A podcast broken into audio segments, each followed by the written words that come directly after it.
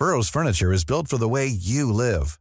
From ensuring easy assembly and disassembly to honoring highly requested new colors for their award-winning seating, they always have their customers in mind. Their modular seating is made out of durable materials to last and grow with you. And with Burrow, you always get fast, free shipping. Get up to 60% off during Burrow's Memorial Day sale at burrow.com slash ACAST. That's burrow.com slash ACAST. burrow.com slash ACAST. Everyone knows therapy is great for solving problems, but getting therapy has its own problems too, like finding the right therapist, fitting into their schedule, and of course, the cost. Well, BetterHelp can solve those problems. It's totally online and built around your schedule. It's surprisingly affordable too. Connect with a credentialed therapist by phone, video, or online chat, all from the comfort of your home. Visit betterhelp.com to learn more and save 10% on your first month. That's BetterHelp H E L P. Story time. Hey, it's Ryan Reynolds, and I'm here with Keith, co star of my upcoming film, If, only in theaters, May 17th. Do you want to tell people the big news?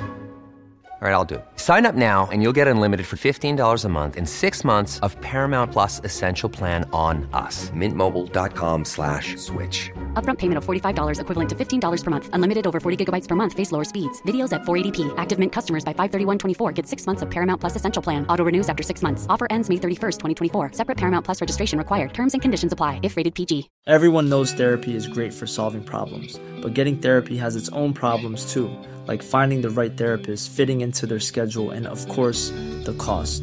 Well, BetterHelp can solve those problems. It's totally online and built around your schedule. It's surprisingly affordable too. Connect with a credentialed therapist by phone, video, or online chat, all from the comfort of your home.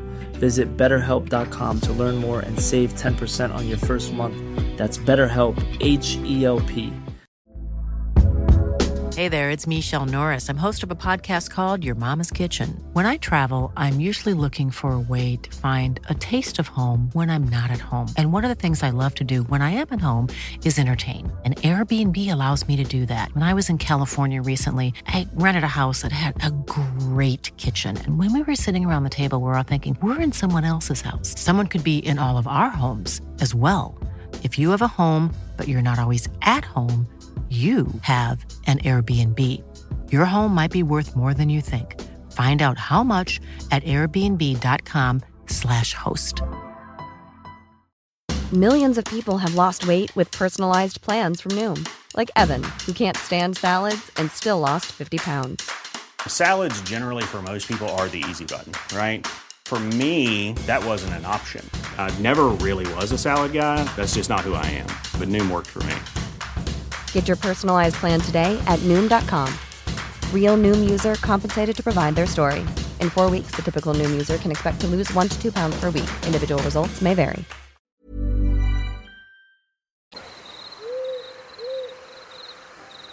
Afternoon, about four years ago inside my house.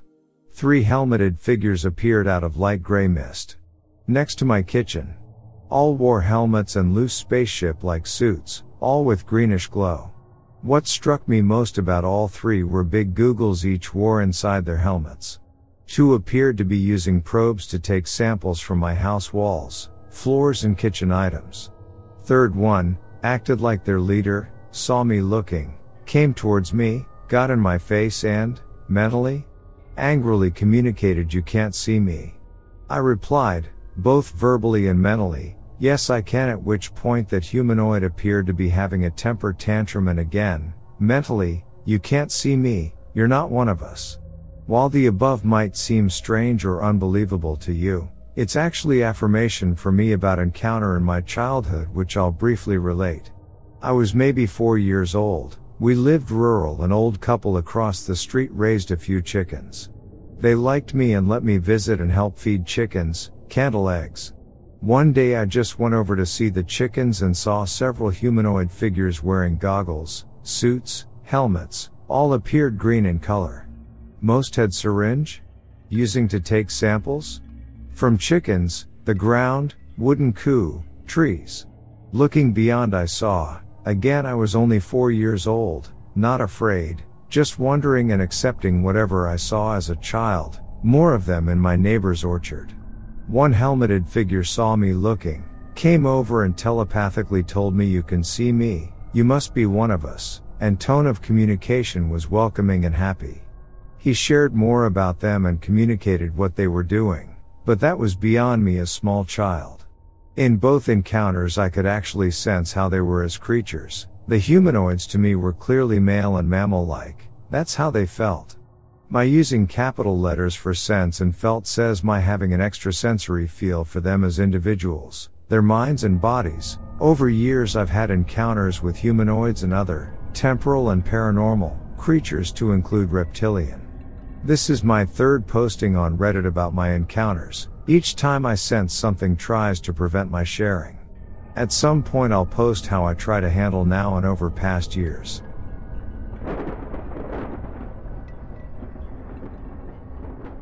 A few months ago, one night I, female 22, was driving back from my friend's house while on the phone with another friend. He was on speaker.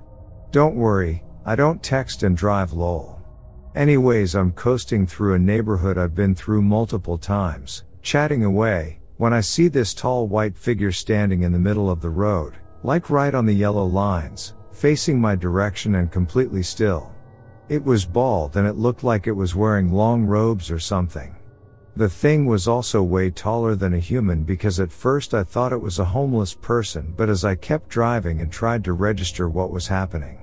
It like swooshed beside my car and I screamed. My best friend was yelling are you okay? On my speakerphone. The white glowing thing had stood beside my car outside my window, just perfectly still as I drove by. And at first I thought it was glowing because of my headlights. But it was still glowing as it was beside me, still facing the road and so tall its hips were at my eye level. I kept driving, shell shocked. I got home safely but completely freaked out. I asked my dad what he thought it could be, because he's super religious. His guess was something from a different dimension. I feel crazy but I know what I saw. I was completely sober and wide awake too. Ever since this happened, it's been on my mind. I've kind of been hoping I would see the thing again, just for confirmation I'm not crazy. Has anyone ever experienced something like this? Edit, thank you to everyone giving me your input and not calling me crazy. Lol, I'm sorry if this story was disjointed or difficult to read, but I appreciate all your comments.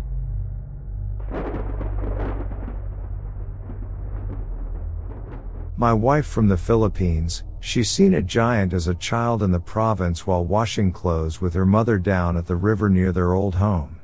My older brother and deceased grandfather explained seeing something that sounded like most dogman accounts on our family farm back in Kentucky. My mother, whom was a devout born again Christian woman slash that had never in her life heard of the whole reptilian conspiracy, watched a man playing the organ in church change into what she described as a serpent for a split second. She said he had a reaction to the fact that he changed and looked around to see if anyone noticed. She was the only person that seen it, and when he seen the expression on her face as she stood there looking at him, she said he just grinned at her. I'd like to add, the man she seen change, although he was in church playing the organ, is a convicted chamo. Me myself, I have in my possession a video of what I thought was a UFO, but turned out to be an orb just a bit larger than a man. It came all the way down from looking like a star in the sky to being right directly behind the guard shack I was in on the other side of the door from me.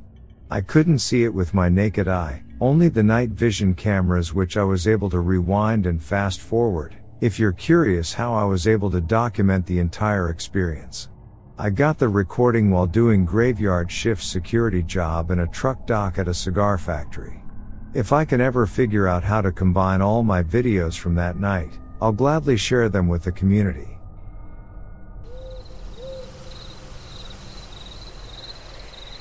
I was getting home late with my older sister. I'll call her Sarah. It was around 10 10:30. My parent told us to go grab some things from the backyard as a windstorm was coming. For reference, we lived in a trailer park at the time and there was a giant hill in our backyard that hit a power plant. I always hated going in the backyard at night because there was no light. Sarah said she thought she heard a noise but we assumed it was our dad. Sarah called dad? And our dad came out of the house. We didn't panic because there were stray cats everywhere that could have made that noise. Our dad went inside and we started towards the door and I stopped when I saw a deer-like figure run on its hind legs to the hill.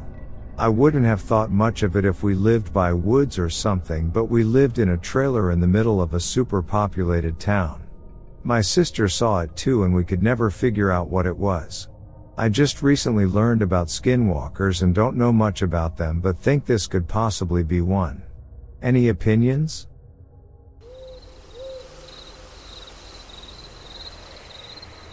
I am a park ranger at Sequoia National Park, a place known for its towering redwoods and breathtaking vistas. The park spans over 400,000 acres and is home to some of the oldest and largest trees in the world. As a ranger, I often patrol the park alone, but I never felt afraid until one night when everything changed. I was on a routine patrol when I heard a strange noise coming from the trees. It sounded like something large was moving through the forest. I dismissed it as an animal and continued on my way, but the noise persisted, getting louder and closer.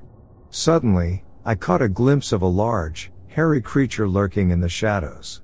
It was Bigfoot. I froze, unsure of what to do. The creature began to approach me, its eyes glowing in the darkness. I tried to back away, but I stumbled and fell, injuring my ankle in the process.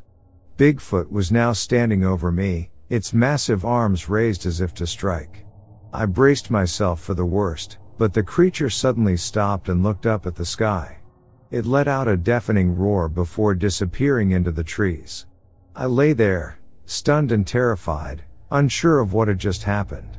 When I reported the incident to my colleagues, they dismissed it as a hallucination or a prank. But I knew what I had seen. I had encountered the legendary creature of the woods, Bigfoot. From that night on, I was never the same. I became obsessed with the idea of Bigfoot and spent every moment researching and studying the creature. I discovered countless stories of Bigfoot sightings and encounters, each one more terrifying than the last. But what scared me the most was the realization that I was not alone in the woods. There were creatures out there, lurking in the shadows, waiting to strike. And while most people would never encounter them, I knew the truth. Bigfoot was real, and it was out there, waiting for its next victim.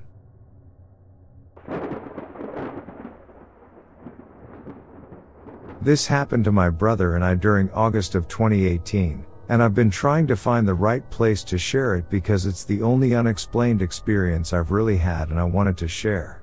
I was moving across the country from the East Coast to the West Coast, and decided to bring my brother with me for the journey so I wouldn't be alone. He was pretty excited, and for one of our stops we planned on staying near Phoenix since he had lived there previously and wanted to see old friends. We had a late start on the day we were supposed to arrive in Arizona due to some unexpected bad weather in Oklahoma, and we didn't cross the border between Arizona and New Mexico until around 10 p.m. The majority of the day's drive had been uneventful, but when we crossed into Arizona we began seeing road signs about an escaped convict. We laughed and joked about it, and we got to talking about how kind of eerie Arizona is. I made a comment about how I could see how someone might think they could see something crazy out in the middle of nowhere, and then my brother jokingly said as long as we don't mention skinwalkers, we'll be fine. When I asked what he meant by that, my brother proceeded to tell me about how a friend of his he'd met in Phoenix was very superstitious and told he and his other friends not to even mention skinwalkers when someone had brought them up in conversation with him once. I don't think we said much more on the topic after that and switched to talking about less spooky topics. We were somewhere on Interstate 40 and seeing signs for Petrified Forest National Park and our phone signal was getting patchy because we were out in the middle of nowhere. Navigation wasn't working great due to the poor signal and Spotify was getting choppy enough we had to just turn it off. I think I may have spotted it first. Something ran over the guardrail in front of us and I had to hit the brakes. At first glance I thought it was a deer because it had a long neck and thin legs. But its body was also long and cat-like, It had what looked like a cougar tail, and it had an almost wolfish head with short ears. Its limbs were pretty long, and the way it moved was really unnatural. We screamed as it slowed down enough to give us a look and then it disappeared over the guardrail on the opposite side of the road and disappeared into the desert. We screamed and then started laughing hysterically as we tried to piece together what we'd just seen. We stammered for a few minutes trying to figure out if it was and Spotify suddenly kicked back on. To this day, I can't explain what we saw. Deformed cougar with mange is the best way I can describe it. But the experience was incredibly surreal and still gives me chills.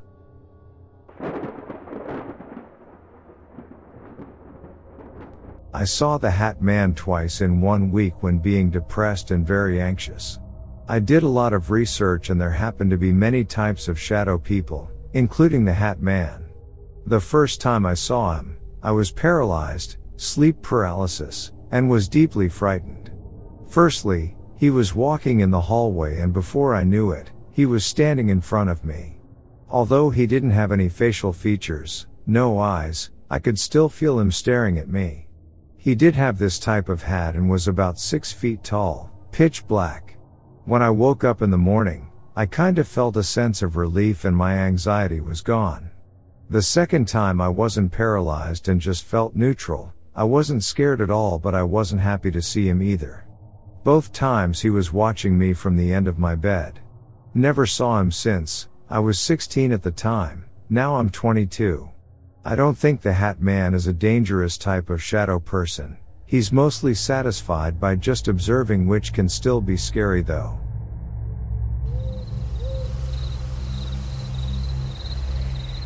I live in Connecticut, in the middle of the woods. My dad is not the type to believe in any kind of supernatural phenomena and he's a pretty logical person. Some background, a few years ago a friend of mine who lives nearby saw a crawler in his backyard. It was terrifying for him, he was shaking as he told me about his experience. He's not the type to make up stories and I could tell he wasn't trying to bull s me. My dad and I were discussing creatures in the woods a couple nights ago, raccoons, deer, etc., when I mentioned cryptids. My dad then proceeded to tell me a story of him and his friend spotting one on his friend's security camera. He gave me an exact detailed description of a crawler. Every detail was accurate to both my friend's description from that story years back and from stories I've read online. I explained what crawlers are and told him of my friend's experience. He's been freaked out ever since, understandably so, he hadn't heard of crawlers before I told him but says that's definitely what he saw. Initially he thought a friend or the camera company was playing a prank, but whatever he saw was definitely real. He says whenever him or any of his friends are alone at the site of the sighting they feel totally unnerved, like they're being watched or stalked. Wanted to post about it just need to say, for the record, I do believe in these things. Super interesting phenomena and although I myself am a skeptic you can't deny that there's something out there. Thanks for reading.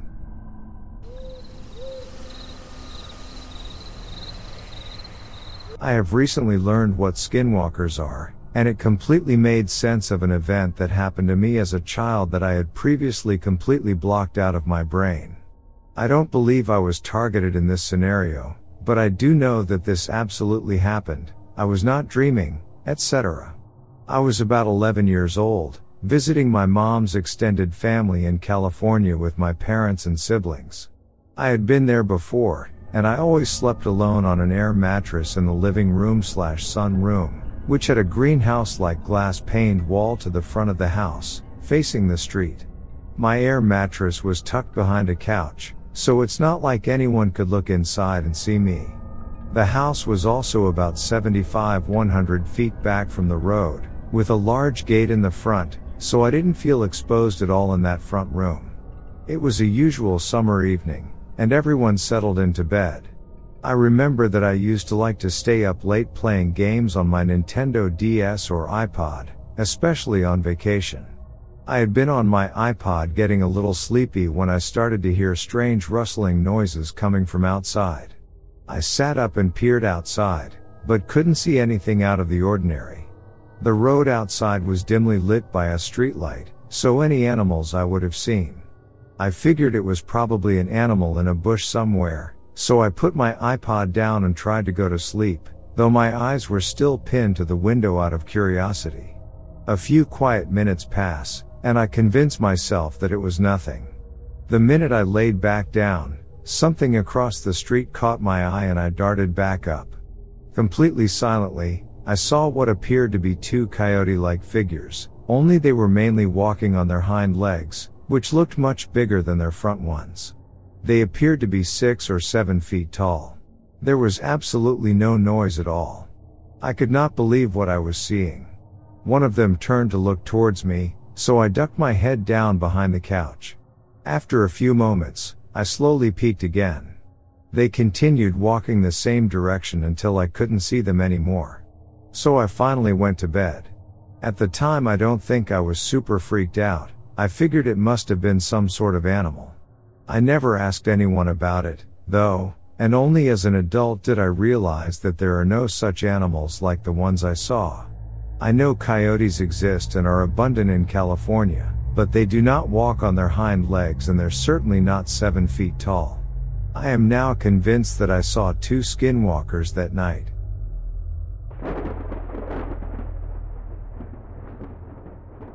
So I'm not new to seeing the Hat Man, but something happened a few weeks ago that really disturbed me. I've seen Hat Man since I was a child. Not consistently, but every once in a while. I have always been terrified of him, but I got to accept him more as I've grown up, 26 female. He would sometimes talk to me, very briefly, and it was always like he was waiting for something. But a few weeks ago I had been sick and right before I went to bed, I saw him again. Usually I would always see him as I was falling asleep or waking up, I tried to blame sleep paralysis for a long time. This time, I was fully awake. There he was, just standing there in the corner of my room. I was scared, but I've gotten used to him, so I didn't totally freak out. But then he sort of pointed his finger and suddenly a woman appeared. A fully colored woman. She was in her late 30s to early 40s, wearing a blue hoodie and with shortish red hair. She smiled at me and reached out her hand and all of the sudden I realized that she had come there to take me away because I was dying. I was so sure of this. There wasn't a doubt in my mind. I hate the thought of dying. I refused to go with her. I looked back at the shadow man, almost pleading with him.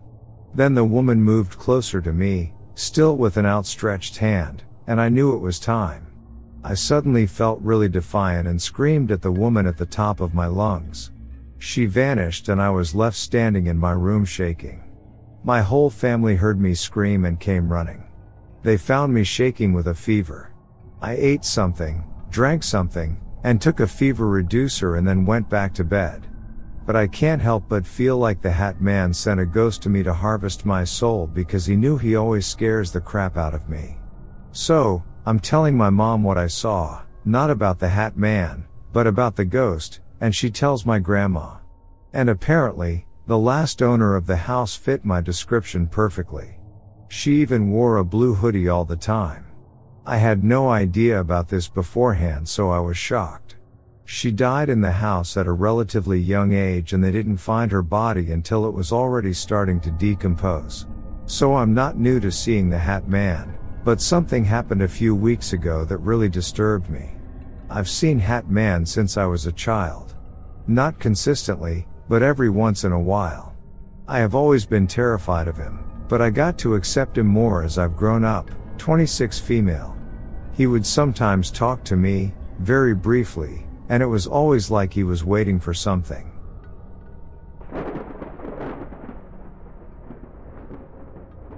This one happened to me in the early 2010s and admittedly did not happen on the Navajo reservation, but it did take place on another reservation nearby. One night me and a friend were chilling at his house playing games and decided to go out for some late night food. Being that it was past midnight the only option was the 24 hour McDonald's. After getting our food we decided to just cruise around the back roads for fun. The area we were driving wasn't well known to us since we were driving on another tribe's land, but my friend had a general sense of where he was going. The road we were on led us out to the middle of nowhere. We finally stopped and pulled over on top of this big mesa where the road went down in a snake-like pattern. It was night time like I said, but you could still see a long way off in the distance from our little vantage point including house lights in the distance where the road led. After getting out of the car, I walked closer to the edge of this overlook point and started howling and screaming to hear my echo. I did that for a few minutes before I walked to the very edge and looked down. I saw a light from a window just below me, close enough to where I could have thrown a stone and hit it. I distinctly remember the light looking like it was from a candle with the flickering, but definitely wasn't dim like a candle would be. I also recall that the windowsill portion was made of stone and looked like an adobe house. Since I was higher up and at an angle I couldn't see inside the window and I couldn't make out what the house looked like in general. All I saw was a light coming from a window. At that point I turned to my friend and said something like, dude there's a house just right there as I pointed to it. We better get out of here before they call the cops on us for screaming my friend looked over and saw the light from the window too. He laughed and agreed so we both got in his car and split. Nothing spooky or creepy even crossed my mind that night, just that I may have scared someone in their house with my screaming. A few weeks later me and the same friend went cruising around again, but this time during the day.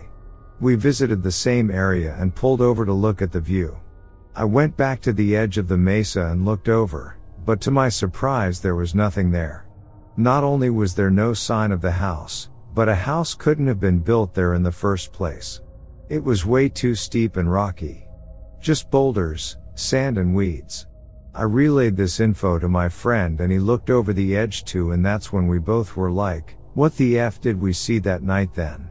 My story ends years later when I met and befriended a coworker who lived and grew up on the reservation where that Mesa Overlook was. We began trading scary stories, that guy has some crazy shit he experienced out there, and I told him about seeing the adobe house at night that wasn't there in the daytime. He laughed and said something like, Dude, you saw the witch house? I asked him to explain, and he said that the area I was in was known for being a spot that people stay away from at night.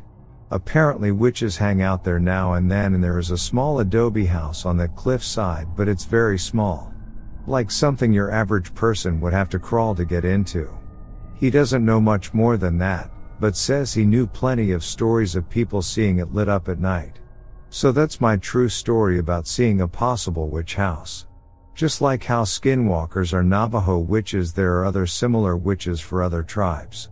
I don't know the name given to the one I saw, but it's a cool little story to have in my pocket.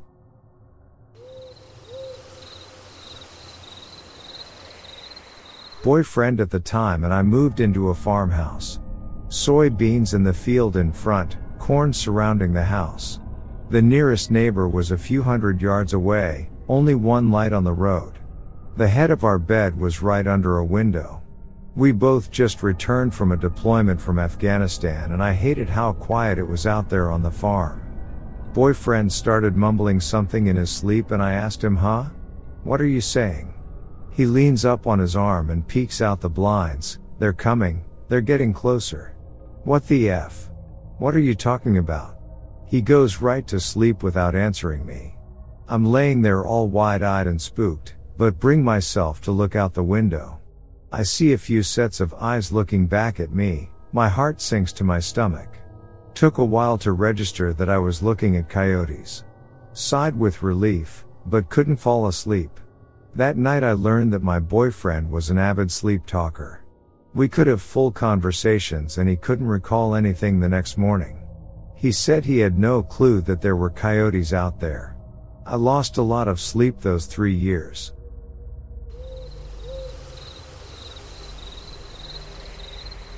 I was on a ruck run or all day land navigation course for training and it's getting real dark in the woods and I get the feeling I'm being watched.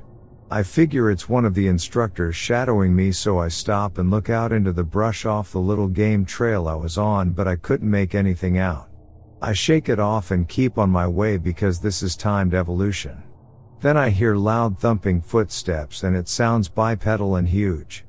I freeze up and, and my natural night vision was kicking in a couple of minutes ago and I see this big ass tree and I see something move behind it and I figure it's just a hog or black bear because they frequent the area.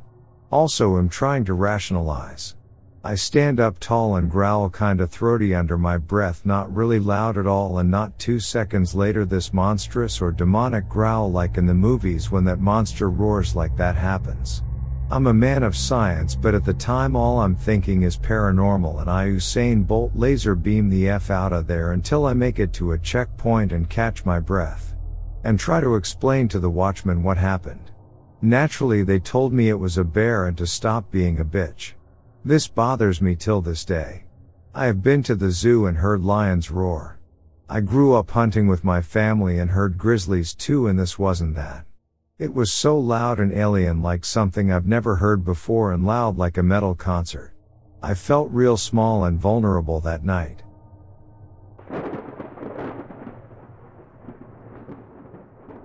I was in Friedrich Park, a large hilly bird preserve, with meadows and forests, and miles of trails, in San Antonio, on the high meadow. I looked out into the high grass and saw huge, blue-green eyes. The cat they were attached to was about the size of a very large German shepherd. I thought, interesting, and ran. I made it to the part of the park that has stairs made of logs. The park has been the subject of several Eagle Scout projects, and there are vertical, raggedy ladders in the hillside.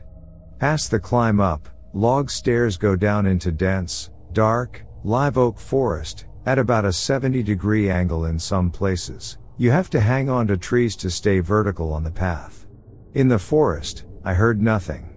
I took the long loop through the back of the park, down through the wooded riverbed and up through the stone sheep trails at the edge of the cliffs. In a tunnel of trees, I heard something, and then saw the mountain lion, again. It was looking at me, Again in the long grass, it must have tracked me for miles. I ran, as fast as I could, over uneven limestone rock formations, until I got back to a paved path. I met a couple with children and told them not to go up. Apparently, you're not supposed to run from mountain lions.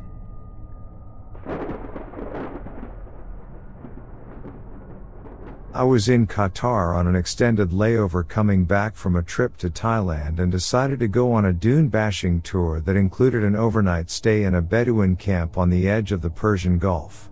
The camp was set up to accommodate at least 100 people, but it was just me and my boyfriend that night, along with 10 or so people who worked there. It was absolutely beautiful and remote, with the weather so perfect that we decided to sleep outside on the beach. We found ourselves spending most of the night awake, listening to the water and stargazing. Suddenly we heard what sounded like a small boat going by in the water not more than 100 yards offshore. Although it was around 2 or 3 a.m., the boat had its lights off and we could only barely make out its dark shape as it quietly slipped past. My boyfriend motioned for me to be still and we stood in absolute silence until we were confident that the boat had gotten far enough away. We surmised that it was smugglers or someone definitely doing something sketchy who didn't want to be seen. After that, we spent the rest of the night thoroughly creeped out and didn't venture too far away from the camp again.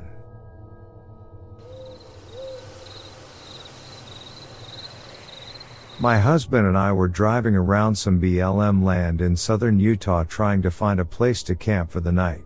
We got to the end of the road and found a spot to pull off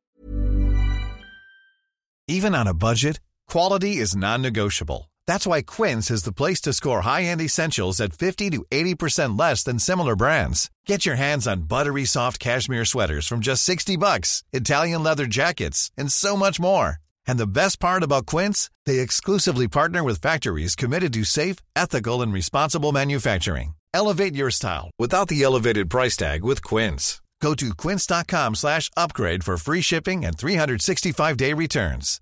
Hi, I'm Daniel, founder of Pretty Litter. Cats and cat owners deserve better than any old-fashioned litter. That's why I teamed up with scientists and veterinarians to create Pretty Litter. Its innovative crystal formula has superior odor control and weighs up to 80% less than clay litter.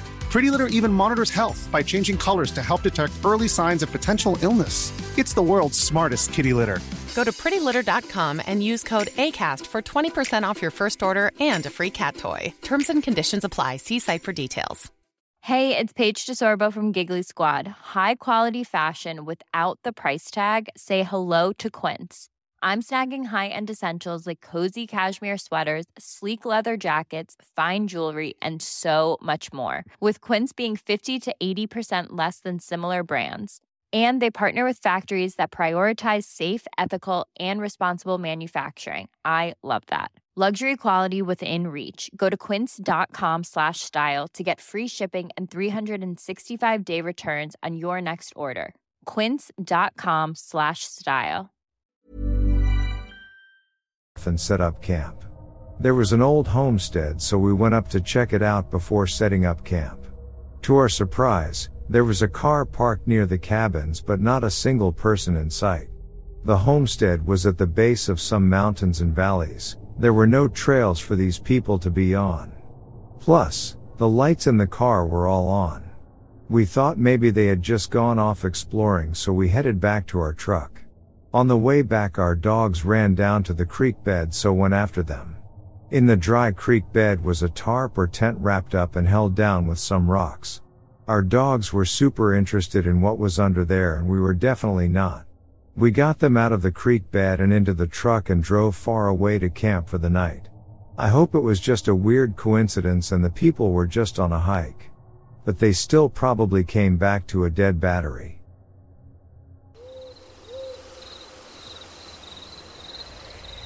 I was staying at my uncle's house in India in the country for the summer. He was gone for the summer so I was house sitting. A lot of weird shit happened over those couple months, and I have no explanation. Weirdest of them all was the one I'm about to tell you. It was monsoon season so the power was going out a lot. He had a room, situated in the back of the house on top of a garage I was staying in. It was not connected to the house, so I didn't have an inverter.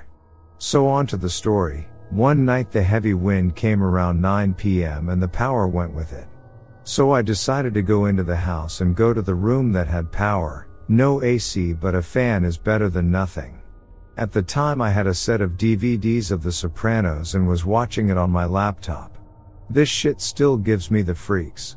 But I went into house, locked the door behind me, went into the room, turned on the fan, and then the light, the light turned on and then flickers and burns out. I didn't give anything to that because I had this huge flashlight with me anyways. So I go to the bed and turn on The Sopranos. The Sopranos is a really good show, so my mind was completely focused on that. Nothing could bother me, but then out of nowhere, I heard something I have no answer for. Somebody or something was in the house. Sounded like the smacking of slippers on your feet while somebody walks around. It happened right across the room's door too. So it scared the shit out of me, because I thought somebody might have gotten inside. But I remember locking the doors, so I was confused. Took my flashlight, and decided to go with the sword in the room and yelled saying whomever is to there come out, you got one chance. Nothing but silence and the sound of the fan from my room. Remember this is India. Robberies happen quite a bit out in the village, and people will kill you, that's no joke, so I was scared to death. As I'm about to leave the room, I hear the fridge in the kitchen turn on and the power's back. And the house was completely empty, also the doors were still locked. Still have no idea what that was. But after this strange shit started to occur, like faucets running in rooms that I wasn't using. But I also don't believe in this stuff, so it never really bothered me afterwards. Because the power did go out again the next couple of days and I went back to that room still.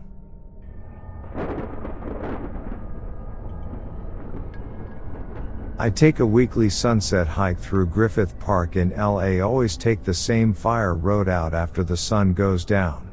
No flashlight because I know the road well and there's some ambient light from the city. One night, as I'm walking down a straight portion of the road, I see the silhouette of a person walking toward me up the road, maybe 500 feet ahead. I don't think anything of it, and gaze out over the city for a moment or two. When I look back, the person is gone. I get a bit of an odd feeling, but figure there are probably a number of logical reasons why I don't see the person anymore. I keep walking and come up to a familiar landmark on this stretch of the road, a garbage can. Next to the garbage can, however, is a rather large lump slash ball like thing that I don't remember ever seeing before. I start to feel a little more odd or suspicious. I'm staring directly at this lump as I walk past and I can feel the weight that exists when something is aware of your presence.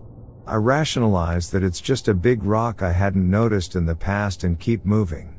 I continue another two, three hundred feet down the road and look back over my shoulder. I see the silhouette of the same person, now walking up the road away from me. The next time I'm on the road, I take a minute to examine the area around the garbage can and can't find anything that resembles the lump I saw that night. The only explanation I can think of is that the person saw me coming down the trail, hunched over by the garbage can as I passed, and got up to continue once I was a good distance away. I don't know if the person was afraid of me, or if I should have been afraid of it.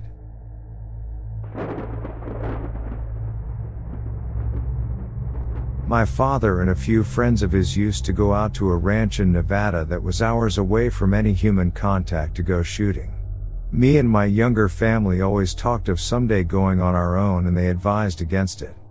Four years ago me and two of my cousins and my brother go on our own in a Subaru Outback and a Ford F-250 to the spot and found a huge broken down brick house with a pool about 30 by 50 foot. We hard heard from my father that the owner of the house used to be a drug dealer from Mexico that my family knew and his house was blown up by some competitors and the family fled. We set up camp in it and slept that night. The following morning we all wake up to go shooting and drove around for a good spot.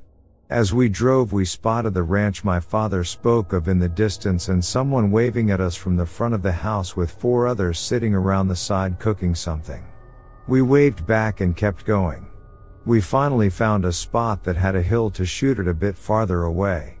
After we were done me and my brother went up the same hill to get a view of the area and we saw some clothes and a blanket and went to check it out to find out it was a body that was out in there for a long time. We ran back to the group and got out of there as fast as possible. As we drove back to the main road and down to the city as fast as possible, we all started to get reception again with my brother and my phone getting massive amounts of texts. It was from my dad and some of his friends. I called my dad and told him what happened and he said not to call the cops or go back to the ranch. The people who waved at us were drug dealers who took over the house and the body was most likely some old competition that got rid of him and took over the ranch.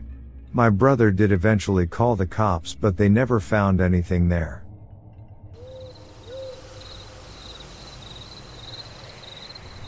Me and a friend decided to go look for some spots to set up for turkey hunting the next week. We were walking around the land next to the local game lands, we had permission, and decided to check out the game lands as well. After a while of walking down deer trails in thick brush we found a nice clearing on top of a hill and thought it might be a nice art to set up but there was a steep almost hole dug out of the center of the hill that was filled with brush and small trees.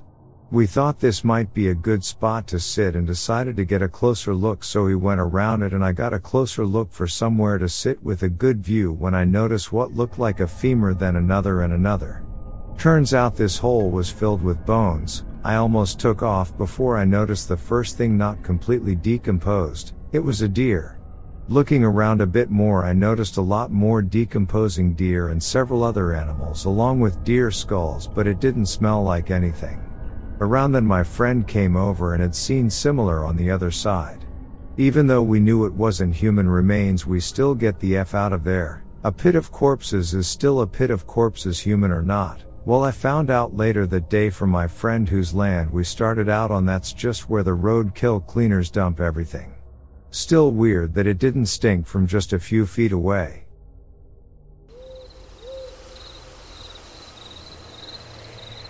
I am an avid outdoorsman and I have a few stories for you folks that are from my past experiences. I'm going to start with one from a few years ago. I was on a hunting trip with my dad on some land I owned in a very desolate part of a neighboring county perfect right? Well here is what happened. We get to the access road albeit was more of a logging trail from days gone by but my 4x4 could handle it. So we get to the stopping point of the access and park the truck. I'm getting ready to get out when dad decides we need to stay at the truck for a bit. He said something along the lines of not having a flashlight when in reality he wanted a bit more sleep fine whatever right. After about 30 minutes I couldn't wait anymore so I woke him up and we proceeded to get ready. Dad had just put his gun over his shoulder when we heard a blood curling scream off in the distance that put us both on edge. I was ready to leave but dad talked me into going on our way. He assumed it was just a bobcat or a fox. I was nervous but I was also carrying a 3006 with 220 grain loads and a 45 so I figured I could handle myself if need be plus dad was armed as well. So we head out and we made about a 400 yard hike when we saw it. It being a deer with its entire throat ripped out and blood everywhere we quickly but carefully left the area guns down and loaded. I have personally seen coyotes attack a deer and going for the throat isn't their mo they go for the quarters and drag a deer down. The only thing we can come up with is a big cat of some sort although mountain lions no longer live in the area due to overhunting or at least that's what we have always understood to be true. I don't believe in Bigfoot or the like, but moments like that really make you wonder.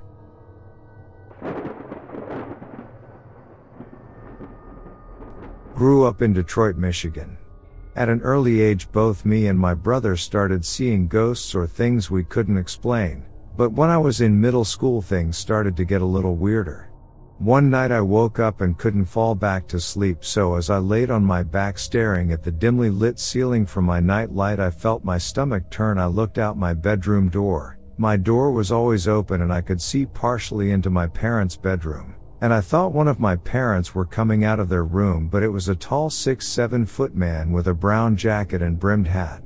He walked straight towards me, well it was more like gliding but I put my head under my covers and screamed for my parents. The light came on and they asked me what happened, but when I told them they chalked it up to being a nightmare. Well, this happened about four or five more times and my mom started to believe me, but my dad wasn't really convinced that the brown jacket man was real. When I started high school, my dad had put two additions on our house, a huge back room and an entire second floor. Me and my brother shared the second floor during high school. The main big room was our bedroom and we had a walk-in closet slash bathroom. It was here where we had the scariest encounter of our lives. Our beds sat about four or five feet off the floor and our room at night glowed a dark blue from our ceiling fan's blue light. And one night I was lying there trying to sleep when I heard the voice of a man but it sounded sped up and playing backwards. I had heard this before with other encounters in our home, but it was coming from our closet slash bathroom, and that's when I heard my brother say, Dude, do you hear that? I was so relived that he was awake, but I couldn't believe he heard it too, so I replied, The voice that sounds like it's talking backwards? Yeah, I hear it. We both sat up in our beds and the voice kept talking. We started to hear footsteps with the voice which was now pacing back and forth. Then the door handle started freaking out. I am getting chills just typing and rethinking about this, so I leaned over my bed rail so I could see the door handle shaking. My brother looked as if he was gonna jump out of his bed and run down the damn stairs. But then the door opened and I instantly said, what do you see? Because the way my brother's bed was positioned he could see right into the closet, but he said he saw nothing in the doorway and then slam. The door whipped shut and he jumped out of bed and turned on the lights. We finally got our courage up and opened the door and checked both the closet and bathroom, but nothing was in there and the voice had ceased. We thought maybe it was one of our cats, but nothing was in there and the windows were shut too.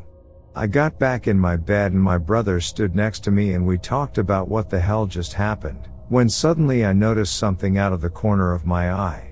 I was looking at my brother, but he noticed it too because we both turned to look at the same time and this white cloud looking thing shot under our futon and we both froze. We looked under the futon, but once again nothing. We stayed up for a couple hours that night discussing what happened and we still discuss it to this day. As time went on the door handle would occasionally flip out again and the door would open and slam. Some of my friends witnessed this as well, and me and my brother saw the Hat Man a couple times in the early morning standing in the middle of our room. My dad would tell us why would there be ghosts upstairs? I just built it, why would it be haunted? My mom, however, finally believed us one day as I stayed homesick from school. We were watching a movie in the family room, which was right under me and my brother's bedroom, and we heard the closet door fly open upstairs and something ran across the room and then ran back to the closet and it slammed closed. My mom turned her head to me and she freaked out. What EF was that she said and I just replied with C. I told you. Other things were often heard too. I would often hear a little girl laughing or talking. She would even say my name from time to time. One time she whispered hi into my ear as I was laying in my bed one morning. My brother and I had a theory that ghosts were connected to this old baseball bat that was found in my parents' closet when they first moved in the house. It was a dark red wooden bat that had the year 1901 on it. We still have the bat, but my brother has since sanded it down and made it smooth, which I did not agree with, but he did it anyway.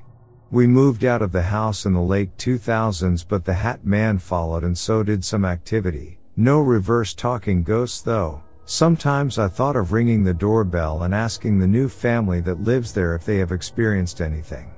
The last time I saw the Hat Man was a few years ago, maybe 2012 or 2013. I was experimenting with lucid dreaming slash astral travel and one night I awoke with sleep paralysis and sometimes I wouldn't see anything during sleep paralysis and other times I would see shadow people or a black thing sitting on my chest but this time the Hat Man was at the foot of my bed and he had two children with him one at each side. Both of these kids looked old timey, they were dressed as if they were from the early 1900s. One was a boy maybe around the age of 10 12 and he had an old looking suit on and the other was a little girl in a white dress she was probably 6 7 years old and I instantly thought that's the girl that said hi. And then they vanished.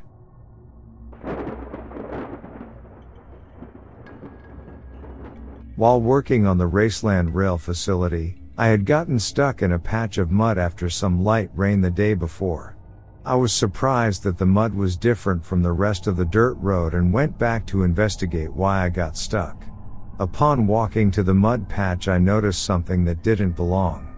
Sticking up out the mud was huge bone. Its color was something I knew just a gut instinct was human. I collected it up and reported it to the company's safety saying that I believe it was human and upon a quick Google search deemed it highly likely to be a human femur bone. After a couple of days I was curious as to why police never showed up and if it was turned over to the proper authorities. He said he just chucked it out his buggy on the way to the foreman's office. Said it would have seriously delayed the project and that the bayous held a bunch of mysteries said that the reason the mud was so soft was that they had dump trucks bring in more fill dirt to level the road and that a bunch of bodies go missing into the bayou. I was shaken as I was not from the area and torn between my morals and wanting to make it home in one piece. There was a bunch of stories of people working there tied into the mafia and people finding bodies in the bayous all the time. Even once had a neo-Nazi come up to my work truck to explain that there was a gas line not marked via traditional GPS surveys. I told him I wasn't the guy and that the office was down the road a bit. I called my mom for advice and she said that I had to do what I have to just to make it home for my wife and kids.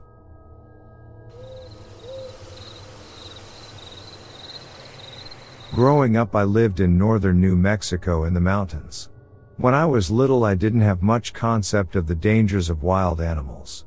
There was one day I was in our front yard and I was playing by myself when my mom came out and called me inside. She was kind of panicky and weird. Turns out there was a black bear not 20 feet from me and I was totally oblivious. Another time not long after that we went on a walk down the gravel road by our house. Our neighbor's dog came with us because he was a good boy. We got about a quarter of a mile down the road and the road got narrow and the woods sort of crept up really close and were dense. My mom was pushing a double stroller with my siblings in it. All of a sudden the dog starts acting really weird. Growling and pushing my mom back towards our house. So she thought it was really weird and we turned around. We heard later that day that there was a mountain lion sighting right around where we were. I bet little five year old me looked like a pretty tasty treat.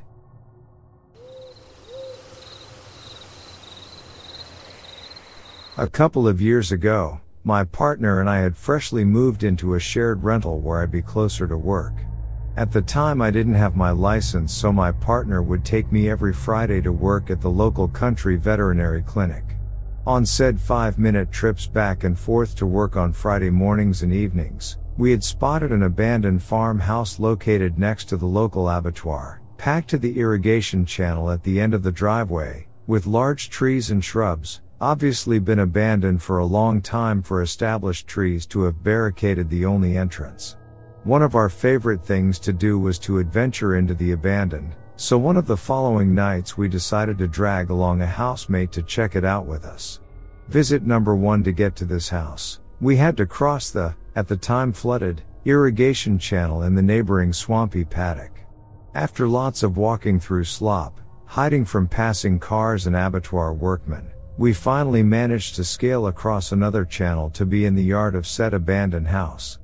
Before entering the house itself we checked out the shed, full of 70s era furniture and garbage really, and an old school book belonging to a teenager from many years ago, with pictures of Brendan Fraser plastered all over the back and front cover, you.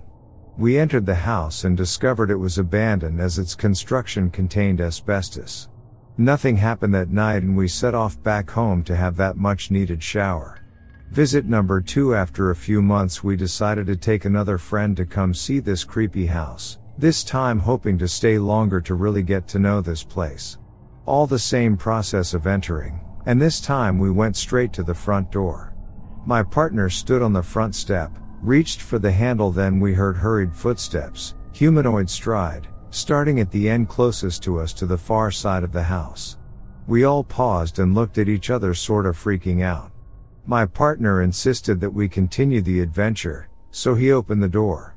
The first thing we noticed was that the closet in the entrance was open, when it wasn't last time, and the second thing we noticed, although this time was closer to summer, the house got very cold. After inspecting the cupboard, I then closed it. Before we made ourselves comfortable we checked every room to make sure no one was there, checked every cupboard and hideaway. Once we established there was no squatters or humans other than ourselves in the house, we decided to do the old dreaded circle thing to talk to what we thought may be a ghost. We made a circle in the kitchen of the house, me, my partner, and my very hard to scare female friend, who seemed to be enjoying all this. My partner and friend were too shy to speak out, so I started, by asking is anyone there? No reply, I then proceeded to blabber on saying things like we won't hurt you. We just want to know if you're here and we promise we won't take anything. After a while of no response, apart from growing amounts of cold, I gave up in my mind, but before I could say I give up the cupboard in the front entrance, which was behind me, started to creak open. I first thought yeah we touched that though, could just be a loose door, but as I turned around, those same hurried footsteps rushed from behind me to out the front of the house. No one was there, just empty footsteps. Of course my reaction was this is messed up, let's go home now and we rushed home pretty quick that time.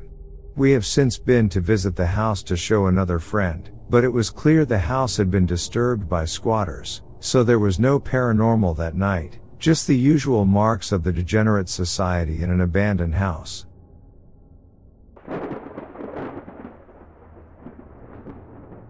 A couple years ago when I was still in high school, my friend and I were walking along a long and lonesome road in southern Pennsylvania. We were bored as hell and looking for bottles alongside the road to smash against rocks and trees, just talking about nothing as we went along. Very few cars travel that road, and for a long time we didn't see any so we just walked in the road now and then. I don't remember when I noticed, but the entire world turned red. It was as if a red curtain was pulled in front of the sun and washed everything in a light crimson tinge. It started as bad, and I'm glad he was there to confirm it, because I thought I was going crazy or having a stroke or something. When nothing happened for a while we just kept walking, but I felt extremely on edge, like something was very wrong. Eventually the red light faded after what felt like forever but was probably 10 or 15 minutes. I have never seen or heard of anything like it before or since.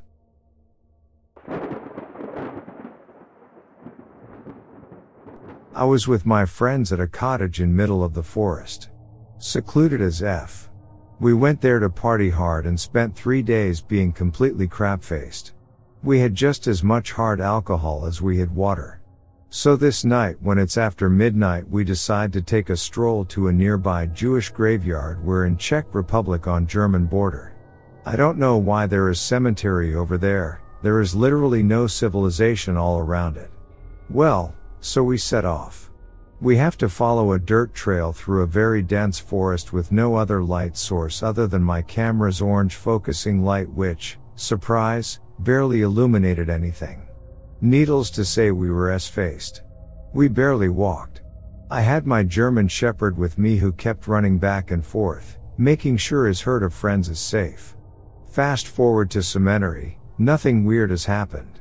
We poked around, did some silly crap and then decided to return.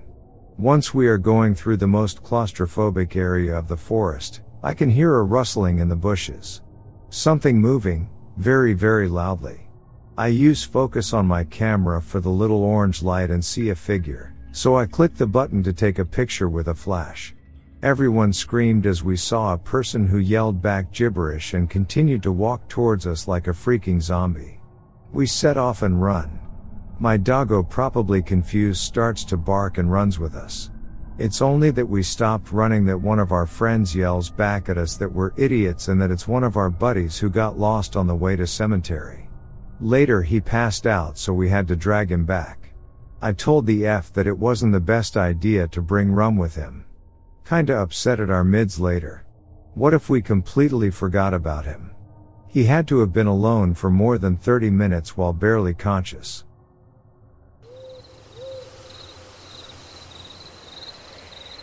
I was walking my dog very early one morning and I was the only person out at the time.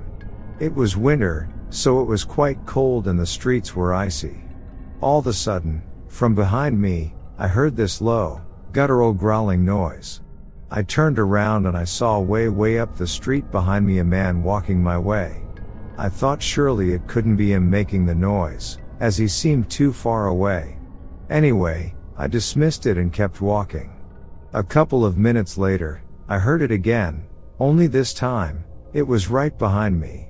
My dog starts freaking out, barking and trying to get at whatever it was making this noise. This time, I didn't look behind me, I just started walking faster. The growls became louder and longer. It was the weirdest thing, it sounded like a cross between a demon and an animal. Anyway, I practically dragged my dog to our house and slammed the door. I ran to the window and looked out. There was nothing there. I told my husband, he just shrugged his shoulders and dismissed the whole thing. After it happened, I bought a vial of pepper spray.